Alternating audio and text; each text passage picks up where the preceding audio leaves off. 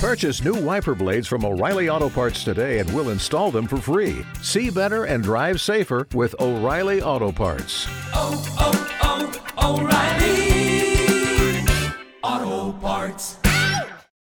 If you own a vehicle with less than 200,000 miles and have an auto warranty about to expire or no warranty coverage at all, listen up. CarShield has a low-cost month-to-month vehicle protection plan that covers more parts than ever. Visit carshield.com/audio to find out how you could pay almost nothing for covered auto repairs. Drivers who activate this vehicle protection today will also receive free roadside assistance, free towing, and car rental options at no additional cost. Get your free quote today at carshield.com/audio. That's carshield.com/audio. Don't you love an extra $100 in your pocket? Have a TurboTax expert file your taxes for you by March 31st to get $100 back instantly. Because no matter what moves you made last year, TurboTax makes them count. That means getting $100 back and 100% accurate taxes only from Intuit TurboTax. Must file by 331. Credit only applicable to federal filing fees with TurboTax full service. Offer can be modified or terminated at any time.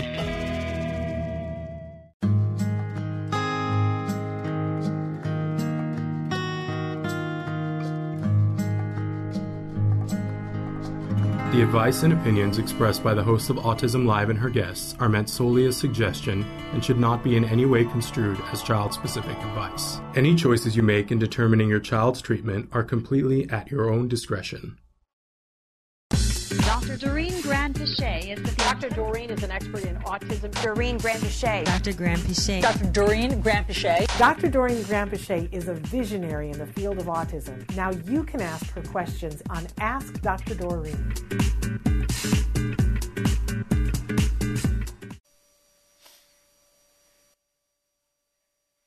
Good morning and welcome to Ask Dr. Doreen on the Autism Network. I'm Shannon Penrod and I am here with the fabulous, the wonderful Dr. Doreen Granpeesheh. I'm going to allow you to say something. Try something different. so thrilled to be here with her. Uh, I, I sort of wish our audience could have been here for the last couple of minutes because she already got me crying this morning. Um, I've already had to mop down once, so it's going to be a good one. Excited to be here with all of you. Thrilled to be on our new set and uh, enjoying being in the same room together. It's lovely. It's I- so lovely, yeah. And Trevin's done such a wonderful job with all the background. And Yes, everything. he's worked himself It's to the amazing. to the nubbin, as my grandmother used to say. Worked himself to the nubbin. So we're thrilled to be here with you. You guys know that what the mission is. Uh, always, we want to provide information and inspiration, and Dr. Doreen is here to answer your questions live. Some of you have already started writing in. Some of you wrote in um, during the last week and overnight. Some of you emailed me. Those are all viable ways. We want to let you know that we are live right now, and so you can log on to Facebook, YouTube, Twitter, and send your ques- questions in there. But we're also live on about 12 other sites. Traven will start to show them to you, the fabulous Traven. Uh, will start to show them to you. Remember that the show uh, is also available in podcasts. In fact, we, this is now, I think we are officially at 11 years now that we've been doing the show. Uh, crazy, right? Amazing. And um, so we have that archive of all the complete shows is available, video and audio on YouTube, and the audio uh, is available right now on pretty much every platform that there is that you can get a free download from. We've worked really hard over the last 11 years to make sure that you can get the content for free. So if there's a place where you don't see us and you would really like to see us, please make sure that you let us know. I also want to do a programming note that now, as part of the Autism Network, Autism Live, and all the entities in the Autism Network, including Ask Dr. Doreen, we are now actively taking sponsors mm-hmm. Which is, uh, you know, we used to when we were in studio show you commercials and interstitial things, and we stopped doing that in COVID. And we, uh, as you imagine, in order to have it be no cost to you, we need to keep lights running. So we are now looking for sponsors. If you or uh, someone you know has a business that would like to advertise on anything on the Autism Network, obviously it ha- we have to be like-minded. We're, Right. we're a little Absolutely, fussy. yes. I will say that we're a little fussy because we want to make sure that it's of benefit to the people who are viewing. Um, but we're looking for sponsors. If That's you wonderful.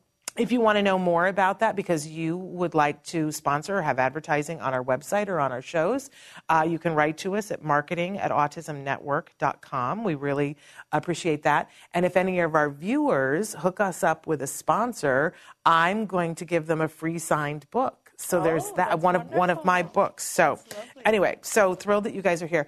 I do want to start off this morning uh, by reminding everybody that the, our disclaimer that we do. Dr. Doreen Granpeesheh is a true expert in the field of autism. She's been working in this field for more than 40, 40 years. More than 40 years. I know you could never tell by looking at her. But uh, she has a vast amount of experience working with individuals from very young babies up through senior citizens. She is renowned for being someone who is considerate of the individual and their needs and fighting for their rights and for them to be able to learn what is appropriate and necessary and, and of benefit to them um, and using the highest quality uh, and ethics always. So there's nobody better to ask a question, but there is no one in this format that could give you individual specific advice. So write, be as specific as possible. And I just said to you, you can write in on all of those platforms, or you can write to me at shannon at autism-live.com. Um, and I, I have a question that I want to start with today that is rather a long one, so I'm going to paraphrase a little bit. Sure. But we had a mom, an amazing mom, write in with an elopement issue. So um, this is a five year old, and he is, I think, a mechanical genius, is what I want to say. And he knows what he wants, and what he wants is to be outside the door. Now, in their apartment, previously there was management that was working at the apartment, and they were made aware of the fact that this young man is a flight risk. But now management has changed a little bit, and the last couple of days in this horrible heat wave that we were having, their air conditioning went out. oh, yeah. And at one point, they were waiting for the air conditioning man to come to the door, and there was a knock at the door, and mom thought it was the air con- Now, she's got locks. She already has a hotel lock, but this is how brilliant this kid is. He has learned that if you open the door, open and close it several times, that you can work the hotel lock to the place where you. I mean, this is five year old. He's figured this out. And there's other locks on the door, and he's figured those out as well, too. So he had had to put a chair up to be able to get the highest lock that she did, and she has several locks. He got out. She got and she went to the door, and I think he was so brilliant that he closed the door behind him. She heard a knock at the door, went, saw a chair by the door, and was like, "What's going on?" Opened the door, and it was the new staff um, that the real estate company has uh, saying, "You know, we have your child." Yeah. That he was down the street, and they kind of shamed her Yeah. and you know read her the riot act about that and she obvi- she's really traumatized by the entire thing a little bit afraid that they're going to report her to social services and what that will be like right so you know she she made the decision hard decision but went out and bought a lock an internal lock that is key only Yeah. now there's some concern about that because she is set. Yeah, yeah, yeah. She says, "What if we need to get out?" Um, but she says, "I can't have him leaving." And obviously, the measures I took before. And she said, "I'm I'm having you know these like waking terrors where." She said, I know in my heart he can't get out now, Mhm. but I still feel like he can. Yeah. So she had concerns about uh, if if Yeah. Child Protective Services show up and how you explain this to them because some of them don't understand. It's true. Um, and what to do about the feeling, Dr. Granpeesheh, about still being concerned that he can get out, even though she feels very strongly. Now, the other thing, because I asked her for an update in the night, she said that he, this is how smart this kid is. Uh, he went to the door and he, and he let her know, he said, someone's knocking. because he wanted to see her use the key Wow. to open the door. Wow. And and so and she opened the door, but she took the key back and whatever. But she said, "I know he wanted to see how that lock works." Yeah. Yeah. Yeah. Yeah. And in my heart, I think he's gonna, you know, he's gonna, you know, now he knows there's a key. he's going to try to find the key and do yeah, it. or Mhm. find a key. He's gonna make it his business. Yep. Yep. So I think there's like a couple of different parts to this question. You think? Yeah. Yeah. So let's address the the I guess the safety stuff first, which I think is the most important. And Um, and then we'll talk a little bit about some things you could do to teach him to not actually go out. Yeah. And then I want to also talk about kind of the anxiety mom has Oh, around yeah. this. Yeah. So uh, the first thing is make sure I would if I uh, for anyone whose child is an eloper, I would really do a number of different things. First of all, you know, mom's done a fantastic job with putting a lock. I would really use the type of locks that now exist where if the door opens, a very loud alarm goes off. I hate to say this because it is a little bit disturbing to everyone, but you kind of need that. I mean, that's part of, you know, unfortunately, our children don't read the, I guess, the stimuli that are in our environment that teach us to be aware of danger. And so you have to make it a little bit more obvious. And let me tell you, I I actually, my daughter who's in San Francisco, I just put one of those locks on her apartment because I'm just a little, cons- you know, overly Right. concerned about being in the middle of the city. And it is loud. like I cannot tell you how it's scary. You will startle, right? And and I think that it's that's important for a number of different reasons. One is that you know anytime he gets out, mom is informed. Yeah. Secondly, he will be startled, and I think being startled, he may avoid it. Like it might be a aversive stimulus that he will no longer be so interested in. Yeah. And these um, noise locks, so they so that's one thing, and you have to get one of the ones where turning it on and off is not obvious. Like Right. there are, and, and I have to tell you, nowadays there's also a GPS that you can actually put on him in some form or another. He doesn't need to know that it's GPS. You can either do it in the form of a bracelet, a watch. Um, there's even small tags that you can sew into the clothing. And I would definitely do that. There's like there's no reason not to do this because it's it's dangerous, right? I mean, and our kids. So that's very important. Uh, a lot of parents, I think, also talk to the local authorities and make sure that the local authorities know the child and know the family and know what's going on so that if they should come across this type of situation, they know how to act. The neighbors as well. I mean, I'm I'm going a little overboard with this because I've just heard so, so. many stories where if only one of these things had been done, Yeah. it would have made a big difference, right? So I think those are all factors that are important. In terms of teaching it, you know, our kids are curious, and I think you don't necessarily want to uh, discourage the curiosity, but your point here is to try to get your child to understand that if they want to go out, they have to have you with them. And so that is a thing you got to teach them separately so that it's not always you being the one that takes them out, right? So you you have to have a scenario where you can have the child actually come up to you and say, "Can we go out?" Yes. And so at certain times of the day you allow that. yeah. And if he comes to you and says, Can we go out? You go out and you just explore. You don't necessarily immediately get into the car. You explore the neighborhood. Right. And so that he, your child knows that there is a way to go out, but it has to be together with you, right?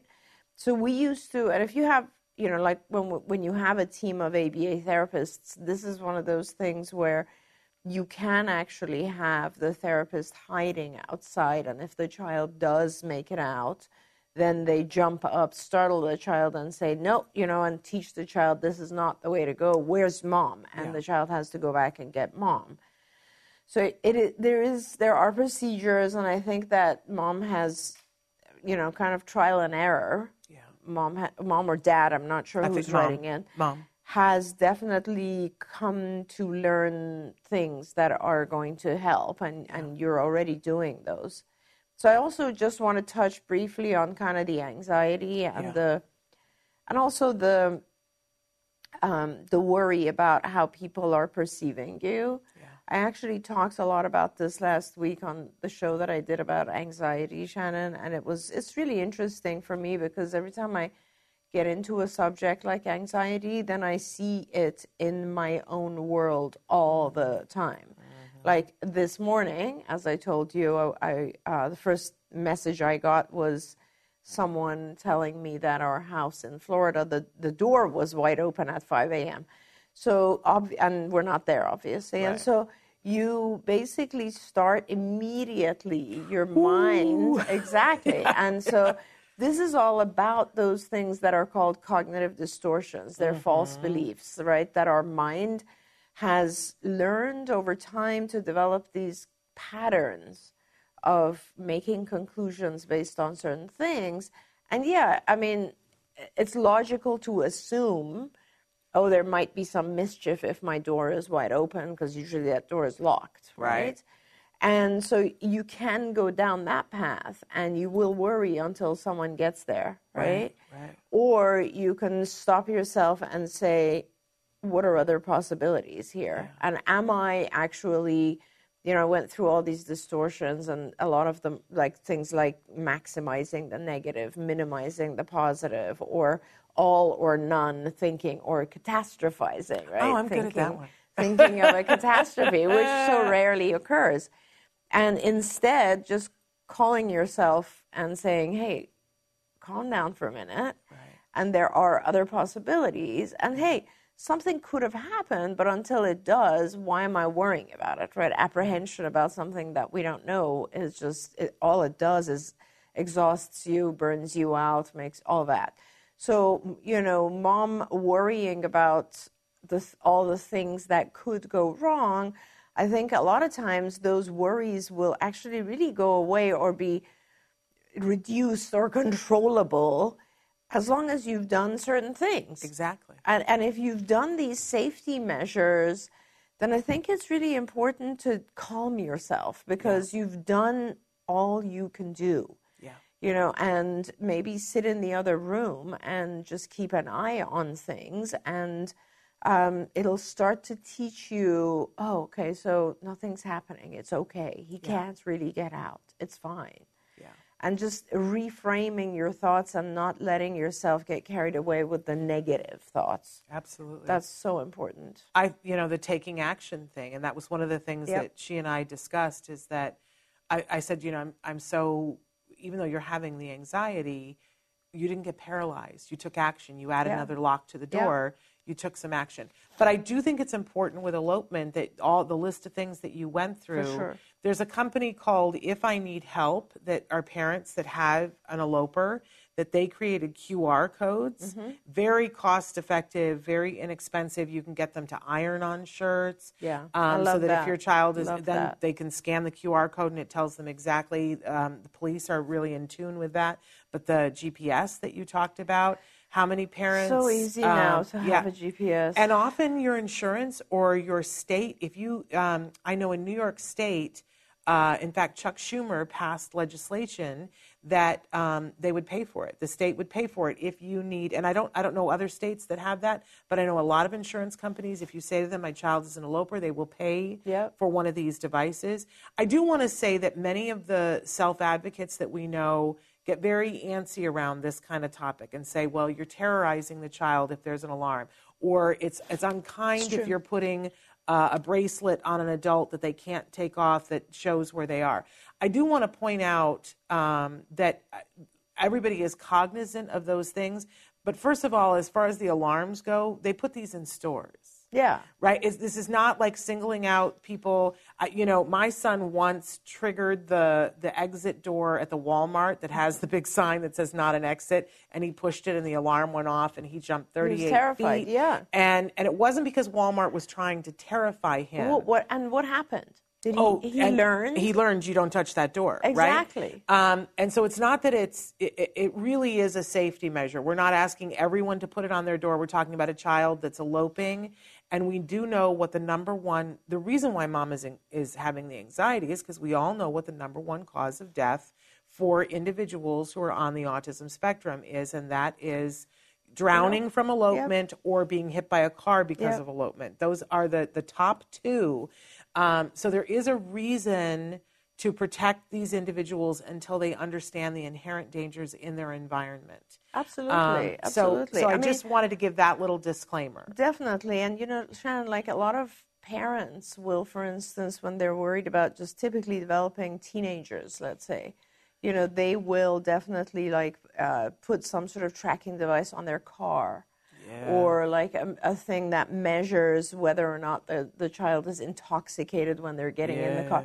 Yeah. So these are things we do to protect our children, right? Whether on the spectrum or not, we are trying to be protective of the child who doesn't necessarily is not aware of the dangers that are around. Absolutely. And again, another thing that I think is really wonderful is, and also by the way, we do this with our seniors as well. Like a lot of, se- in fact, a lot of these devices were made for individuals who have Alzheimer's who end up wandering, and you know you want to try to find them and get them back home, and that's really the purpose of this. Yes, yes. I want to say good morning to all the folks that are watching us. Uh, Dr. Nagpal, Brian, Laurie, so glad that you're here with us. Luisba, Paula's here with us. Thank you, Paula. Good morning to you. Top of the morning to you, because Paula comes to us from Ireland. Uh, Dark Angel, so glad that you're here. Parker's here. Amanda's here with her blue hearts. Uh, and uh, we were reminding Lori every, and Lo, yeah, yes, Lori's here. Uh, we're reminding everybody that you, if you this isn't enough for you, uh, this hour with Dr. Granpeesheh, you can tune in to her on TikTok. TikTok, Instagram. I'm like all over social media, and I'm actually getting a lot of questions, and it's a nice kind of way for me to answer individual questions. So Yeah. I try to do a lot of that there So too. make sure you check her out there. So Dr. Nagpal wrote in this morning and said, "What way can we provide auditory stimulation to a child who is continuously clapping, stamping feet, and hitting objects to teeth?" Yeah. So I guess my first question is you are assuming that the child is doing these things because he or she needs auditory stimulation. I, I think that's where you're coming from. That's how I'm reading it. Yeah.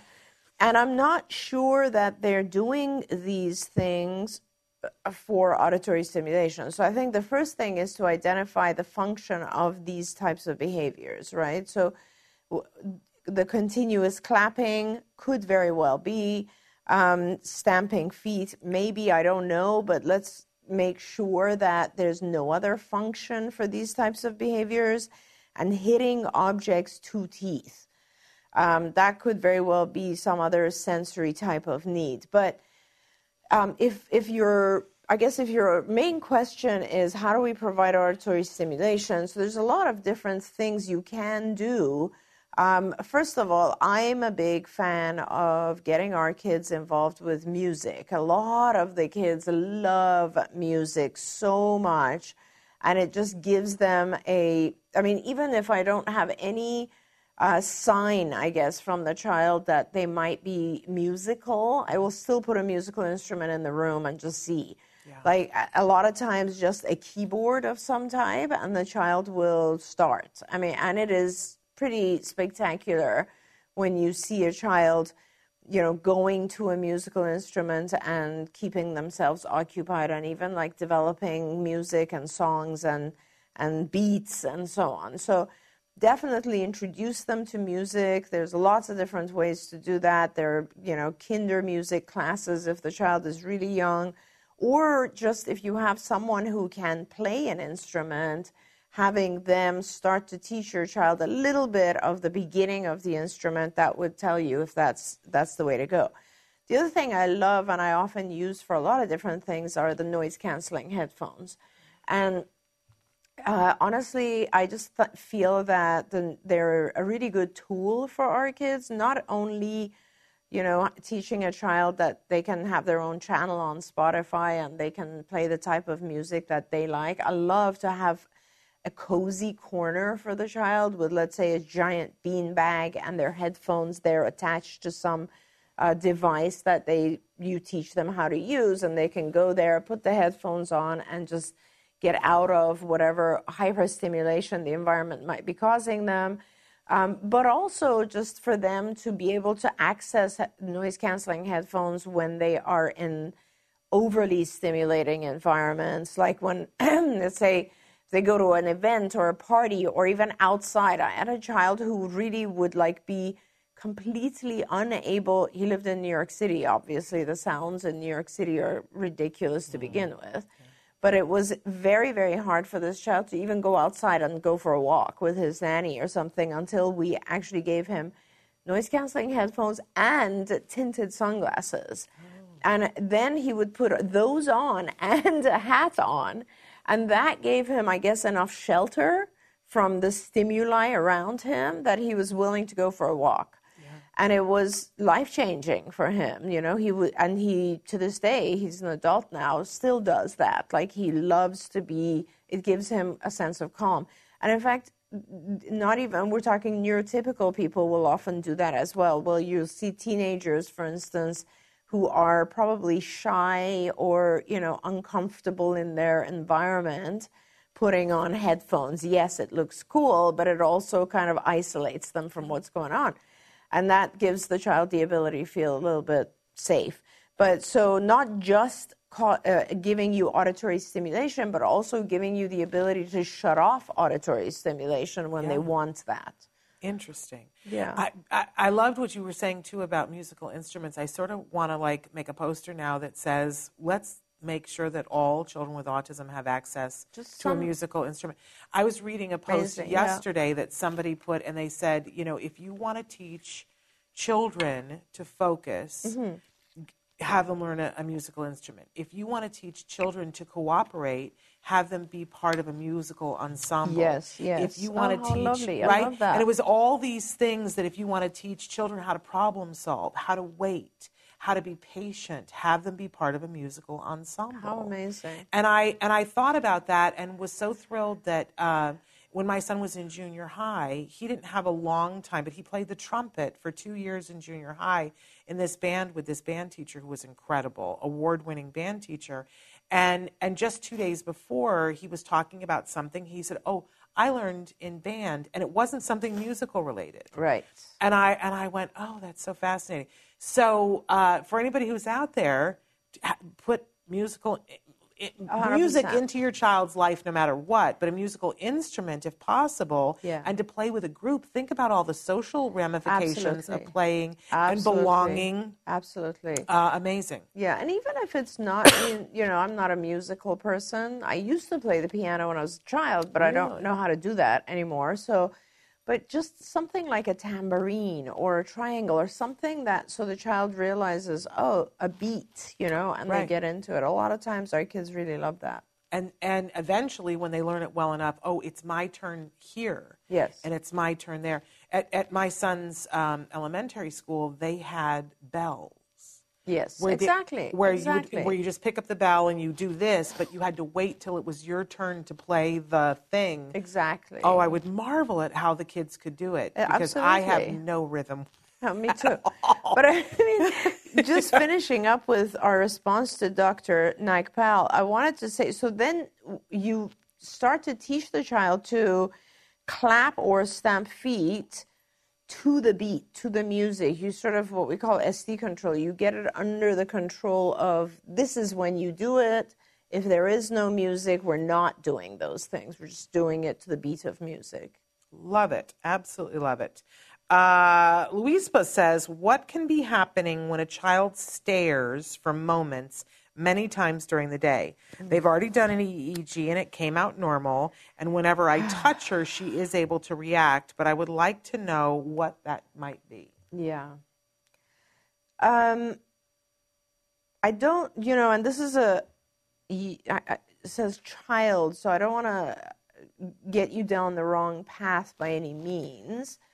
But, you know, depending on how long this is going on and if the child, when you say you touch her, she reacts, if she actually comes out of the staring.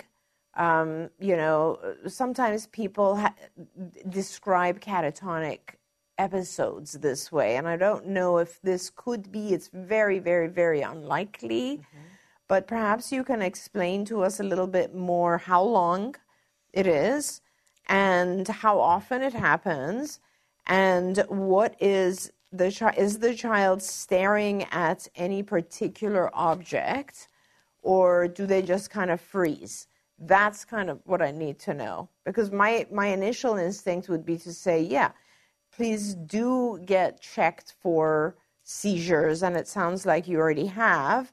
But then, if you could tell us a little bit more about what the behavior actually looks like, that would be helpful. Okay. So we'll look forward to hearing back from you about that. Dark Angel would like to know can you please break down how I can teach my child at home?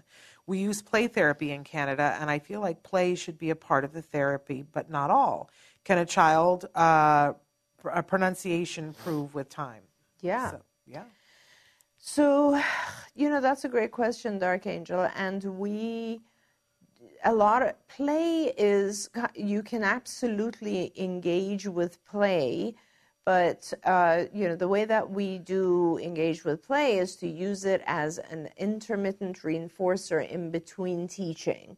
So it's sort of, and, and you do use some play for teaching as well, but the concept of um, play therapy on its own, I, to me, it doesn't.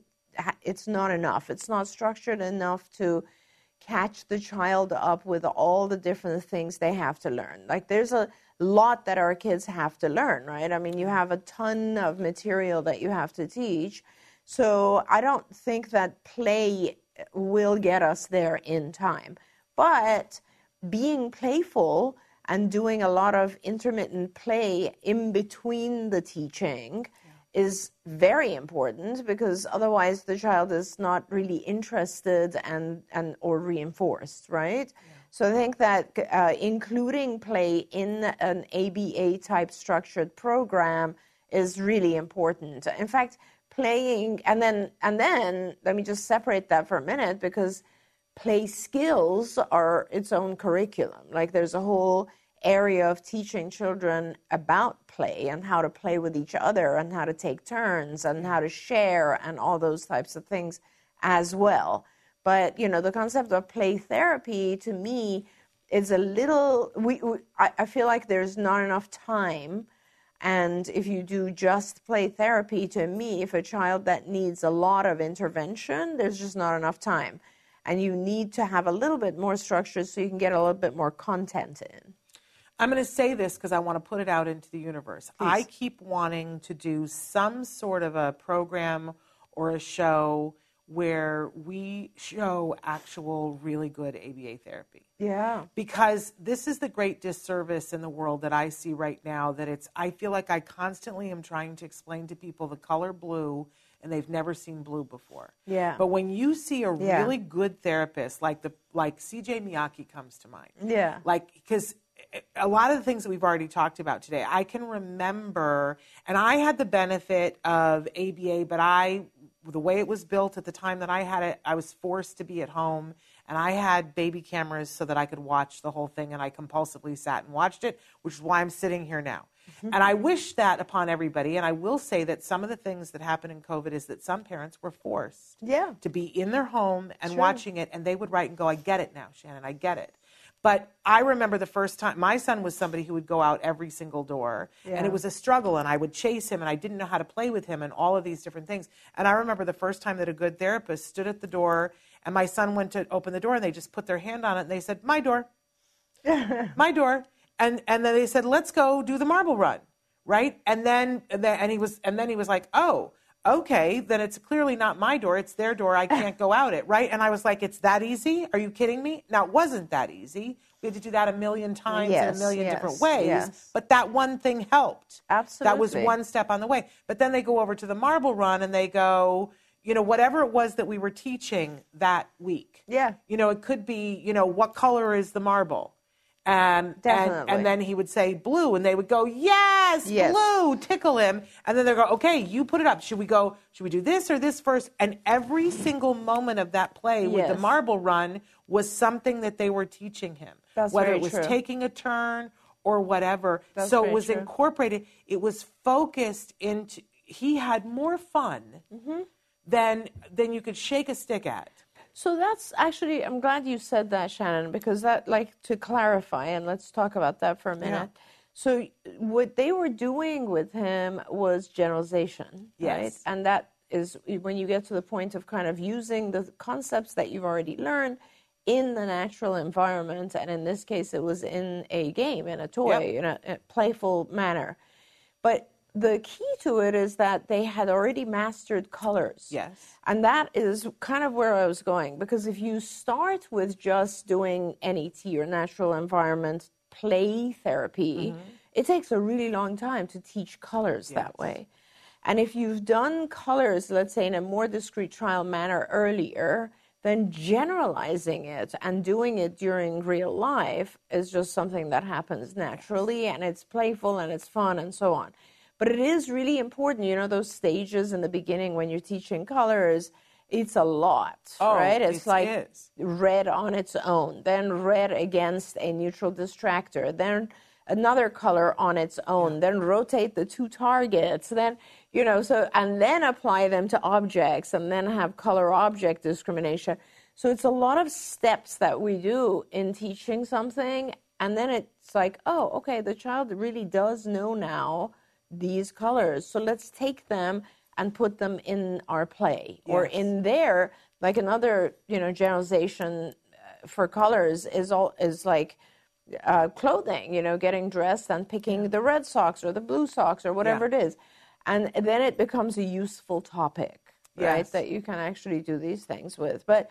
A lot of people like play therapy on its own is missing that first part Yes. which is kind of the the you know trial by trial teaching of the concept and that takes a long time when you don't have that part it takes a really long time to teach a concept and Yes, but I think where the where the disconnect is, you know what the arc looks like. Because how many millions of times have you done Right, it? right. I know what the arc looks like because I watched it in my home over four years, five Yes, years, really. yes, But I didn't know in the first year when they were doing it, I didn't understand it.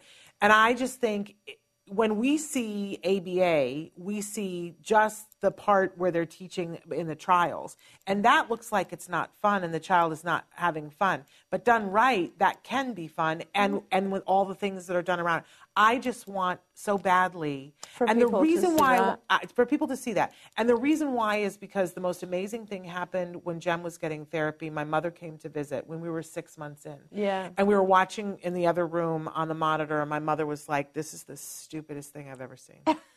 She was like, Shannon, I, I, I'm so sorry. I, does I look that way I know you've told me support or silence, but this is the stupidest thing I've ever seen, and that you've gone all in, and you're such a And it zealot scares for it. me, yeah. It scares me for you because I feel like it's a cult that you now belong to. And I mean, we Yeah, had that yeah, whole talk, and I said, just watch, mom. Just watch. Yeah. And she watched, and it, for over a, over a period of five days. And at the Yeah. end of five days, and they were doing the thing with him where they were teaching features of things, and Oh, they yeah. were and they were mm-hmm. like, you know, so you know, what is it? It you know, it- it's it's a it's a bird and it has wings and all this stuff, and and they were prompting him the whole way. And my mother was like, this is so unbelievably stupid. And then at, by you know four days later, at one point, somebody put the little statue of the bird there, and they said, "Jem, what is it?" He said, "It's a bird, and a bird has wings, and a bird flies." And my mother stood up in the other room and went, "Oh my God, Yeah. this is the most amazing thing! Why aren't people talking about this? Yeah, This is a brilliant way of teaching people." And he's loving it, and and she was a convert forevermore Yeah. after that. And I I always think, oh my God, if we could just show people that arc.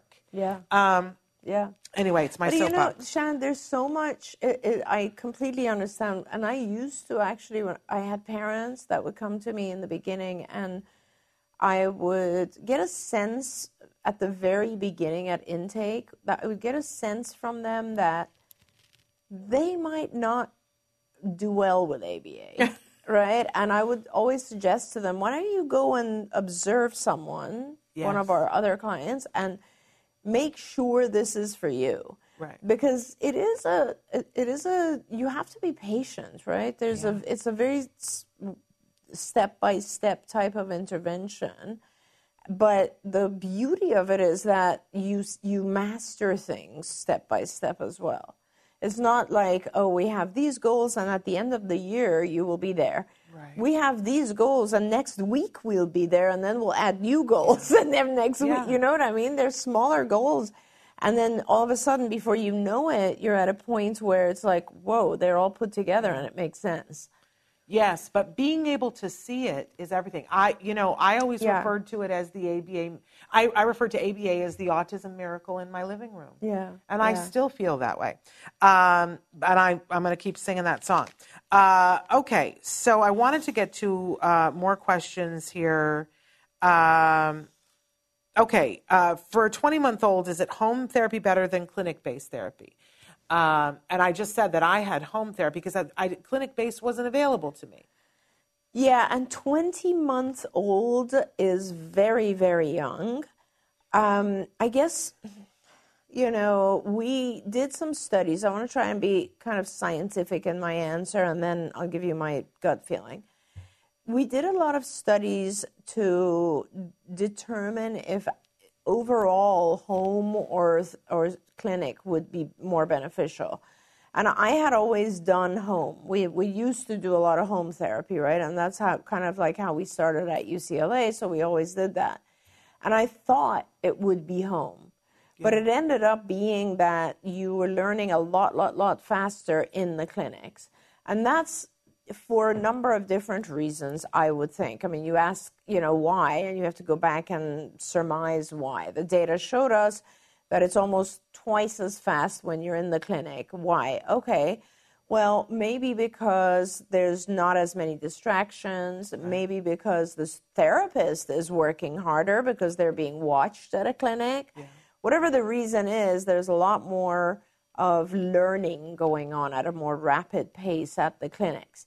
When we're talking about a child who's below the age of two, it can be difficult, right, to have them spend hours and hours at a clinic because typically a child below age two also is not toilet trained um, and they will need breaks, they will need snacks, they will need naps.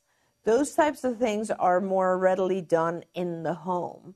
So perhaps as your child is that young, perhaps you do a little bit of both and then you see how things are working, and then you gradually, as the child ages, increase the center based or clinic based therapy as they approach age three. Um, but I do think that it is personally, I feel like it's appropriate to have some home therapy when they're that young because you know you're going to still be giving the child naps and you're going to be doing you're going to be teaching the child a lot of activities that require them to be in home Can I just say one thing though, because I have seen the benefits of both, and Yeah. and I think that um, clinic based, I've seen how how much faster kids can learn, and I've I've seen what a what a pressure valve release it is for parents because then you can work and you can have a break and you can have time off. But I think the big asterisk for me is if you're going to do clinic based, don't abdicate all your responsibility Yeah. and go let them do it. You have to stay involved. You have to ask what they were learning. So you have to ask, do your parent, um, you know, training or whatever they call it, so that you learn the techniques that you're doing. Because if you if it just happens at the center and it doesn't happen at home, you will sh- greatly shortchange your child. Such a good you. point. Such a good point. Like that is such an important factor. You're absolutely right. And as a parent, you know, we all need a break. Oh, we need a oh, break. yeah. But don't think of it as, you know, unless you know when you drop your child off for a clinic treatment, unless you feel like you could be the therapist and you're just as caught up as all the other therapists, then great. Then you can, you're, off this is your, not your shift. You can Yep. go relax. Yep. But if you don't know, and if you if there's learning to be had, please learn because every parent needs to be the strongest therapist on the team. Yep. Honestly, because if you're who's going to care as much as you? No one.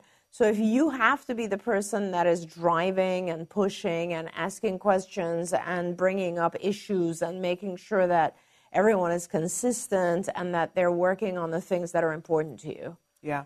My therapist that used to come into the home used to notice that I put signs all over my house for me. Yeah. And one of the signs that was on the bathroom mirror so that I could never miss it said, Jem's team is only as strong as the weakest player. Exactly. And that will not be me. I love that. And that was what I was on my that. mirror. And then I looked at it every single day. And there were days when I was the weakest player on the team. And you know what? What's good about that is that that means you got a great team. But I would run to catch up with them, and I would That- say to them, "Teach that. me what you know, because I won't be the weakest person on, on this team." That's amazing. That and that honestly makes a huge difference. I mean, I can say as as a lead clinician, as having been on so many teams and observing so many teams, with parents who are involved, when there are parents who are involved, and sometimes you have actually both parents involved. So uh, a lot- More often, though, you have one because the other parent has to take care of everything else. Yeah, You know? yeah. But when you have a parent who is involved, the team as a whole just functions better.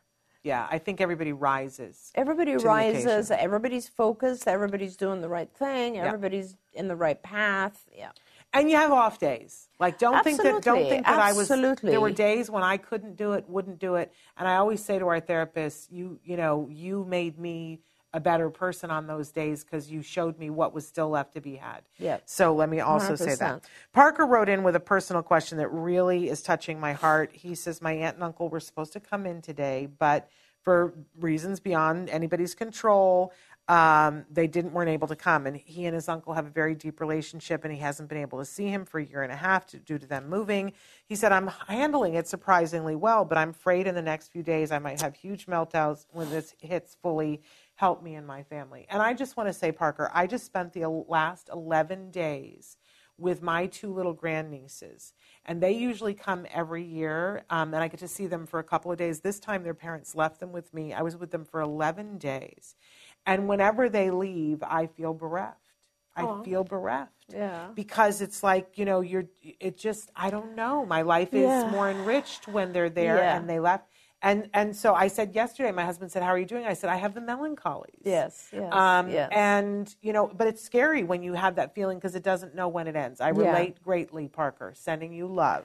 I do, and and Parker, I also want to say, like, I understand where you're coming from, but I'm always so amazed at how analytic you are and how you are able to observe yourself and analyze yourself and just uh, you know kind of predict things. I mean, I just love the way you think. It's it's so powerful.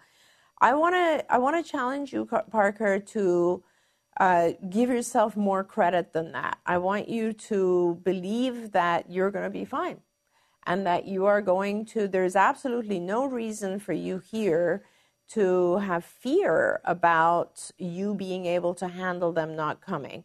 Missing someone is a very, very good thing. It's a wonderful emotion, and you can miss them without falling apart.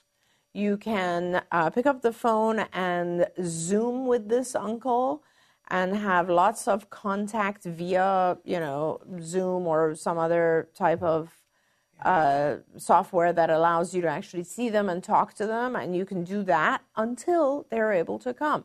And I believe in you. I know that you can actually handle this. I don't think you're going to fall apart by any means. And I think there are a lot of other ways that you can kind of satisfy that melancholy, as Shannon said. Um, and you know, write them cards. And it's one of the things I love is like when you receive mail from someone that you love and miss, and plan the next visit so that you have to you have something to look forward to. But you know, don't worry about having a huge meltdown. There's no there's no benefit in worrying about it. If the day comes that you feel very very depressed because they're not there, then you you know there are things you can do to cheer yourself up at that moment. But let's not worry about it until it happens. Yeah. One of the things that we've been doing is um, playing a game together. Um, I love a- that. A, game I love that, that. A game that you play separately, but then you compare notes, Yes, like what level? a lot of people on? do that now. Everybody's doing Wordle. Yeah. Like maybe if you would just play Wordle with your uncle every day and check in with each other through text about how many did you get it in. It's that connection.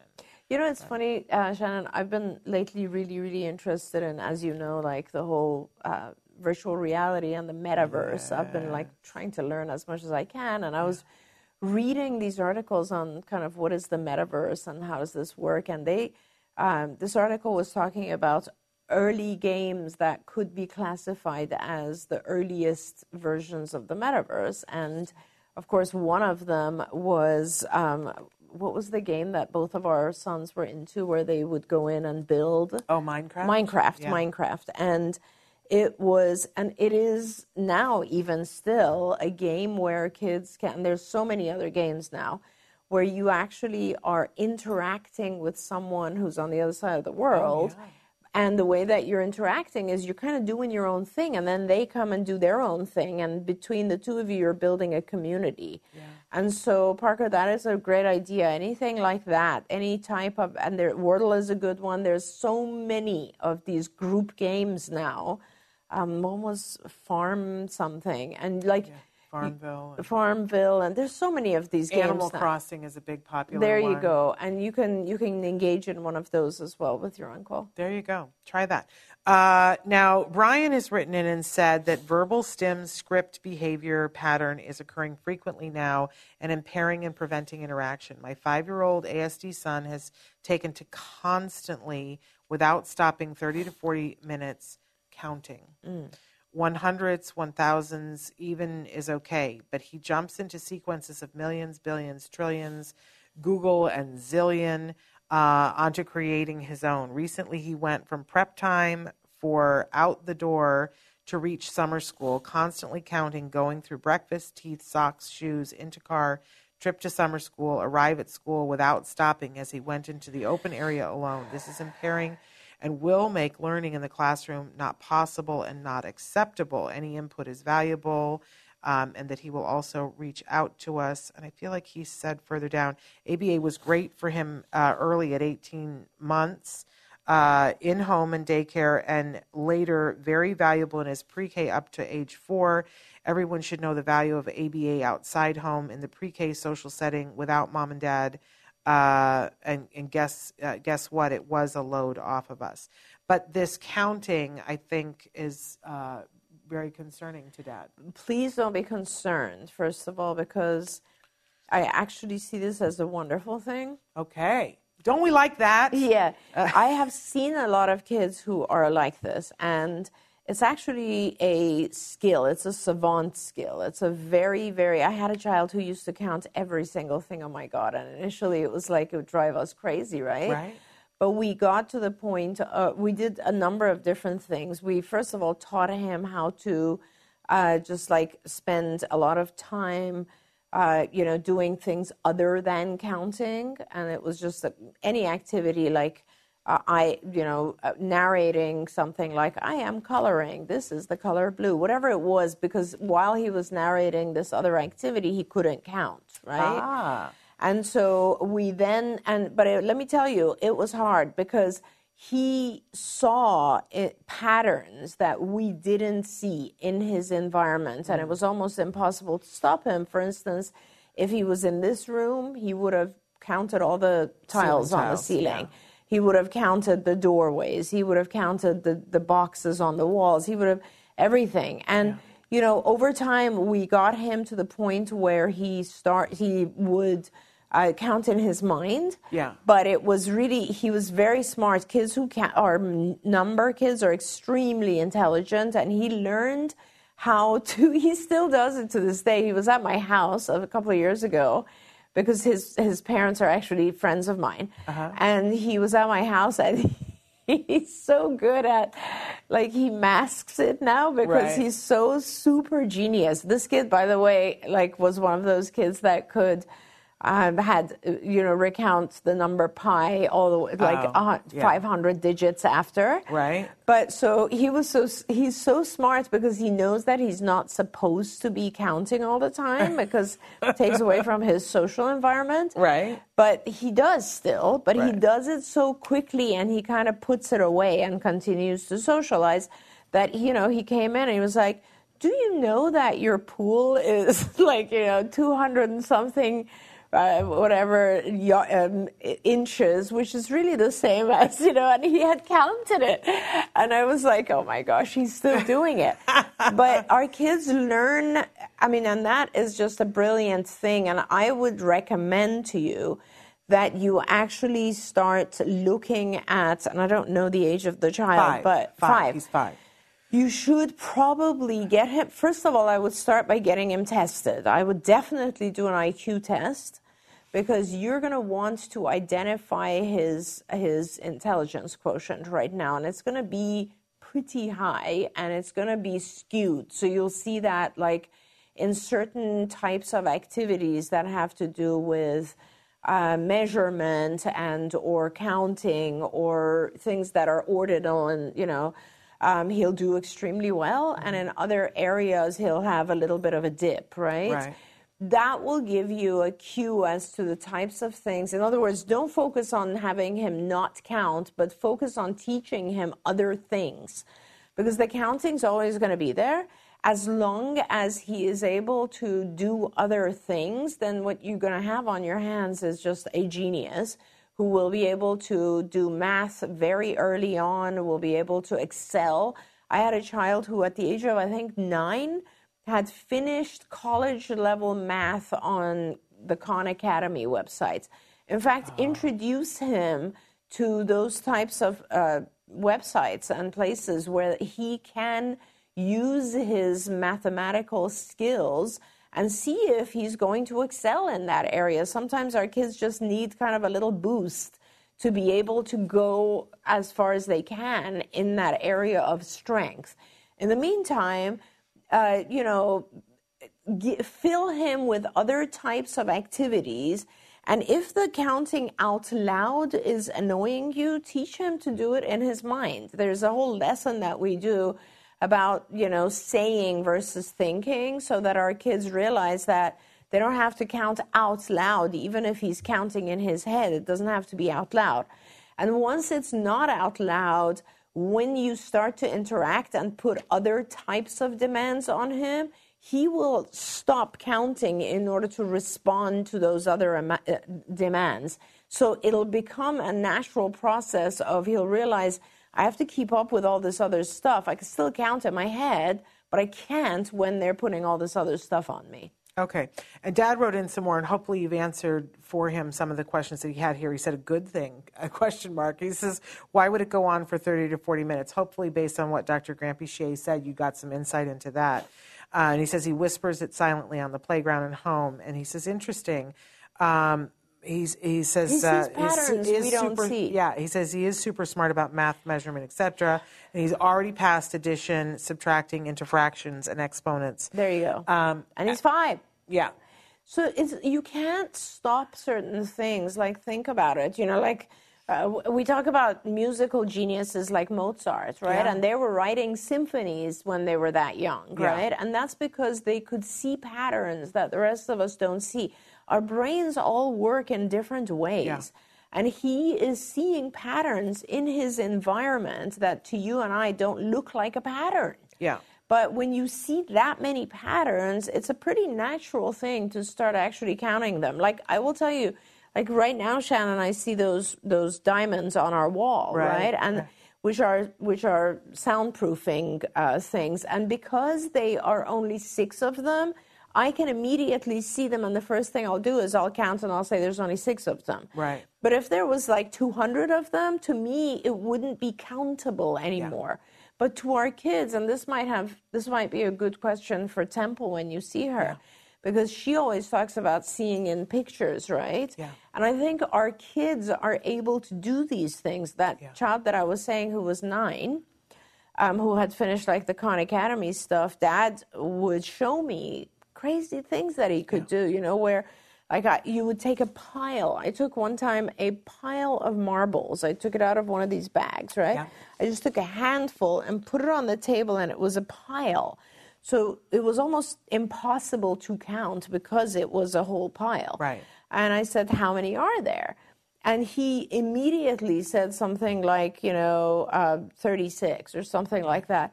And I counted them, and there was like 24.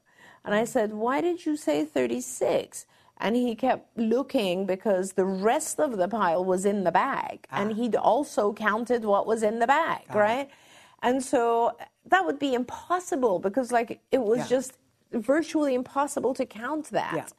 But some of our kids can do that because they do see patterns that we don't see, and it's it's Well, it's a skill. When I first met Temple, one of the first things that Temple did was told me about Khan Academy, and she said, "I'm going to tell you." She asked me a bunch of questions about my son, and she said, "I'm," and I said, "My son is just doing horribly at math, and I don't know what to do." And she said, "I'm, I'm going to guess that your child hates baby math, and he's beyond that." And she said, "Get him on Khan, Khan Academy and suffer through the baby math. Don't worry about it." And we did. We got him on Khan Academy, and I sort of let him self direct. And what he self directed to was doing um, animation, coding for animation, which is math, and it's all about coordinates Yeah. and moving them. And, and then Yeah. he went from there to doing his own animation. But what was fascinating to me, you know, as parents, we always go, wouldn't we just want to be able to open up our child's head, take a tour, and, and like get in there and see what it is? Well, it was a few years ago that for Mother's Day, my husband and my son just overwhelmed me and they gave me all these gifts. They brought a breakfast in bed and it was all these gifts and everything. And then at one point, my husband showed his phone and he said, Oh, we also got you this. And it was a photograph of a man holding all these kittens. Okay. Like a, a t- whole, whole ton, ton of, of kittens. And he goes, We got you a bouquet of kittens too. And he just flashed the picture at us and put it away. And then later in the conversation, I said something like, Oh, and and you know, and you were going to give me 32 kittens. And Jem turned and he said, Oh no, there were 26. and I said, Are you serious? There were 26? And I said, Are you saying that because you're guessing? And he goes, What are you talking about? No, there were 26 kittens. Yeah. And I said, Get the phone out. And he had only flashed it at him for a second. We looked at it, and, and I said, Get the phone out, get the picture up. And then I went through and I it enlarged Counted, it, yeah. and I counted, and there were 26. And I said to my fully verbal son at that point, How did you know there were 26? And he's like, How did you not know there were 26? yeah. yeah. And I said, No, no, no, I want to know how. And he said, Oh, my brain takes a picture of it. And, And he said, he said, and then I can move them to the side And move it, and, and- and he can do it like that. I And I, love said, that. You can? Yeah. And he said, You can't? Uh, exactly. And I, love said, that. No, I can't do that. That's amazing, Isn't it? And I thought, incredible. wow, that's that's that thing that I always wanted to know. And he was able to explain it to me now. I love and that. that he can do it at the speed of lightning. Yes. And so, and what an amazing gift, right? Oh, and especially yeah. what a gift at, in this day and age where we are heading into the you know artificial intelligence and data uh, and computer science and so much more Yeah. than we ever did before. We need these kids. So we need these kids, and you know I've always said it's amazing that society is also changing in a way that a lot of our kids will have a place. Yes. Because they are going to be the geniuses that can Yes. manage this kind of stuff. Yes. So, Brian, the responsibility is to build the world around him so that he has a place for that. That's, That's going to be a different.